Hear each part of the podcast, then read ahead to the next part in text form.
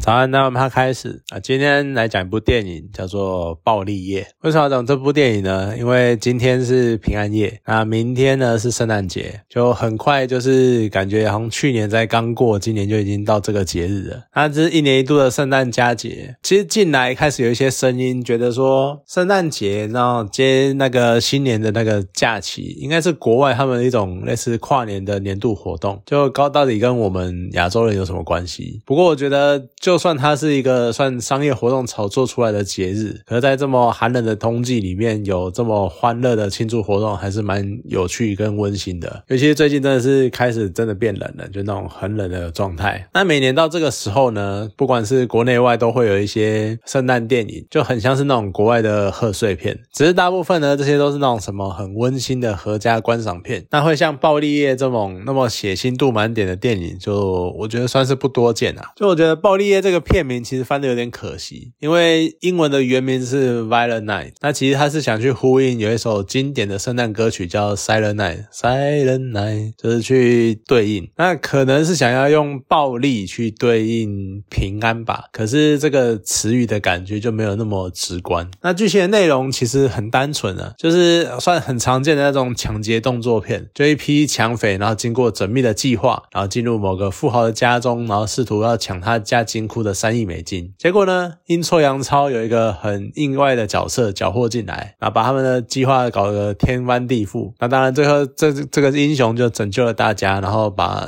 抢匪全部打趴，这样子就很老梗的剧情。可是呢，偏偏这个老梗的剧情，当你发现这个英雄他是一个真正的圣诞老人的时候，就这些反差就显得非常的有趣。为什么呢？因为我们记忆里面，你现在闭上眼睛，然后回想一下，你心目中圣诞老公公的。样子会是什么样子？就那种有一头白发，有很长的白胡子，然后会非常的和蔼，然后笑声会吼吼吼的那种很和蔼的老公公。然后呢，他都会把礼物发送给小孩，大家身上有一份名单，然后会列举好孩子跟坏孩子。那好孩子才有礼物领。然后这是我们传统中对于印圣诞老公公的印象。不过你有没有想过，就是那圣诞老公公会怎么对付坏孩子呢？就是你看圣诞老人呢，跟他口中的坏孩子，也就是那些持枪。歹徒们近身搏斗，就即使你看他是一个真正的圣诞老人，然后他其实拥有圣诞魔法，可是这股力量呢，圣诞魔法并不是拿来作战的，它比较像是辅助或者是为了圣诞节而拥有的力量，所以他也不会太强，那他还是要靠自己本身的肉身去作战，他被打也是会受伤，被打也是会趴在地上，也是会昏这样子。那可是到底为什么？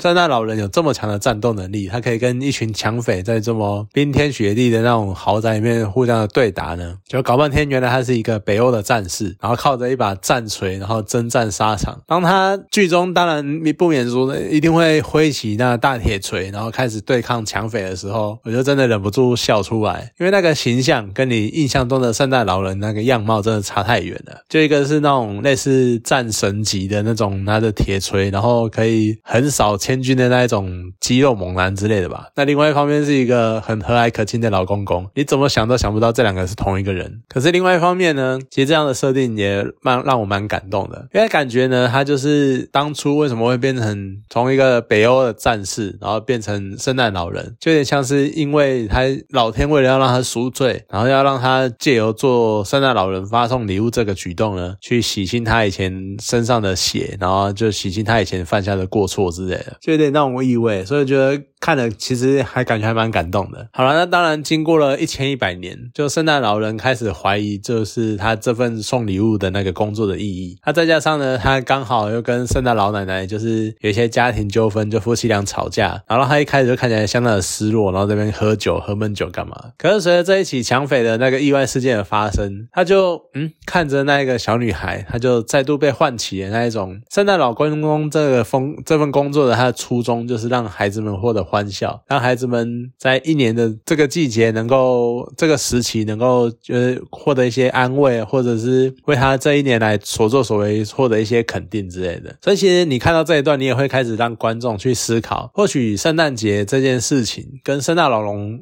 跟圣诞老人送礼物的这件事情，他们所代表的意义，并不是像我们所塑造出来的那种商业价值的那么单纯。或许它还有一些值得我们去思考的事情。然后，另外一方面，就都讲到。到圣诞老人了嘛，片中当然也是有个大人，那大人的反应呢，就也蛮相当有趣的。我相信大多数的观众都会像片中的成人一样，觉得啊，圣诞老公公就是假的啊，然后那些袜子里面的礼物或者是圣诞树下的礼物，都嘛是爸妈买的什么什么的，然后圣诞老公公就只是一个传说。可是当片中的角色他们意识到眼前的圣诞老人原来是真的的时候，都会或多或少勾起一些他们的童年回忆。那像那个大反派，他甚至于把他的童年那种悲惨的生活都归罪在在圣诞老人身上，就是觉得说，如果我当年许的愿你都遵从我，你都送给我的话，我就不会变成现在这个样子。然后就是因为你，整个世界才会变成这个样子，所以我要杀了你。然后让这个圣诞节结束，这就是最后一个圣诞节了。可其实就像圣诞老人说的，他一直都存在，只要你相信他，就是圣诞老人一直都存在。他可能讲的 gay 白一点，就是存在在你心里之类的。可是当你相信他的时候，他就会存在，他存在你的心里，这样子算是蛮有趣的解释方式啊。就我相信，其实很多概念都会讲到这件事情，就是你相信的话，它就会存在；你它不存在，只是因为你不相信，或者你忘了这些东西的存在，这样子很多东。东西都会这样去诠释，这样去讲，我觉得也算是蛮有趣的解释的方式。那当然，整部片呢还有两个蛮有趣的彩蛋，一个是当然要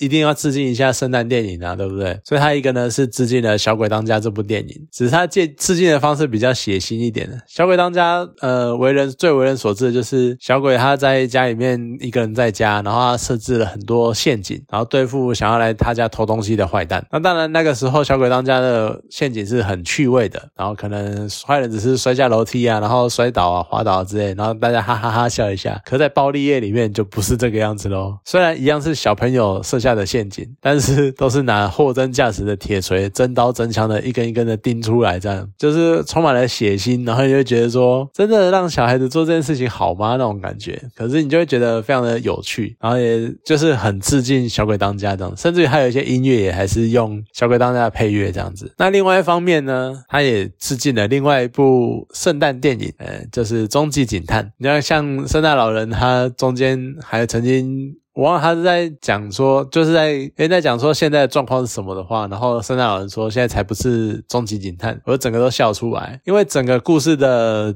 结构，然后整个故事的时间点就一样在圣诞节，然后整个故事呢就是一个一个人，然后他单枪匹马的对抗一整个想抢银行或抢大楼或抢一个豪宅的抢匪，他一个人对付一票抢匪这样子，然后历经千辛万苦的守护大家，就整个模式都超级像终极警探的。那你看他就是在致敬终极警探这部电影。其实说真的，你可能有人会讲说什么啊，终极警探为什么是圣诞节电影？其实。多多少少也就是因为故事中的剧情的时间点就是发生在圣诞节，而且也很有趣。很多国外的人到现在都还是会每年圣诞节都把《终极警探》警探拿出来再放一次，所以就有一个票选说《终极警探》是最棒的圣诞电影，对，也是蛮有趣的。总之，《暴力夜》算是一个。它虽然很血腥，可是它也是蛮有，就我不知道该怎么讲这种趣味感，就是它有一些地方也是相当的幽默，也是让你看着哈哈大笑的那一种片段。然后它又非常的暴力，非常的血腥，算是一个蛮突兀，可是又看着又很有趣的组合。那最近应该还在上映中，有机会的话就可以去看一下。好了，那今天这部电影呢就讲到这边，好，谢谢大家。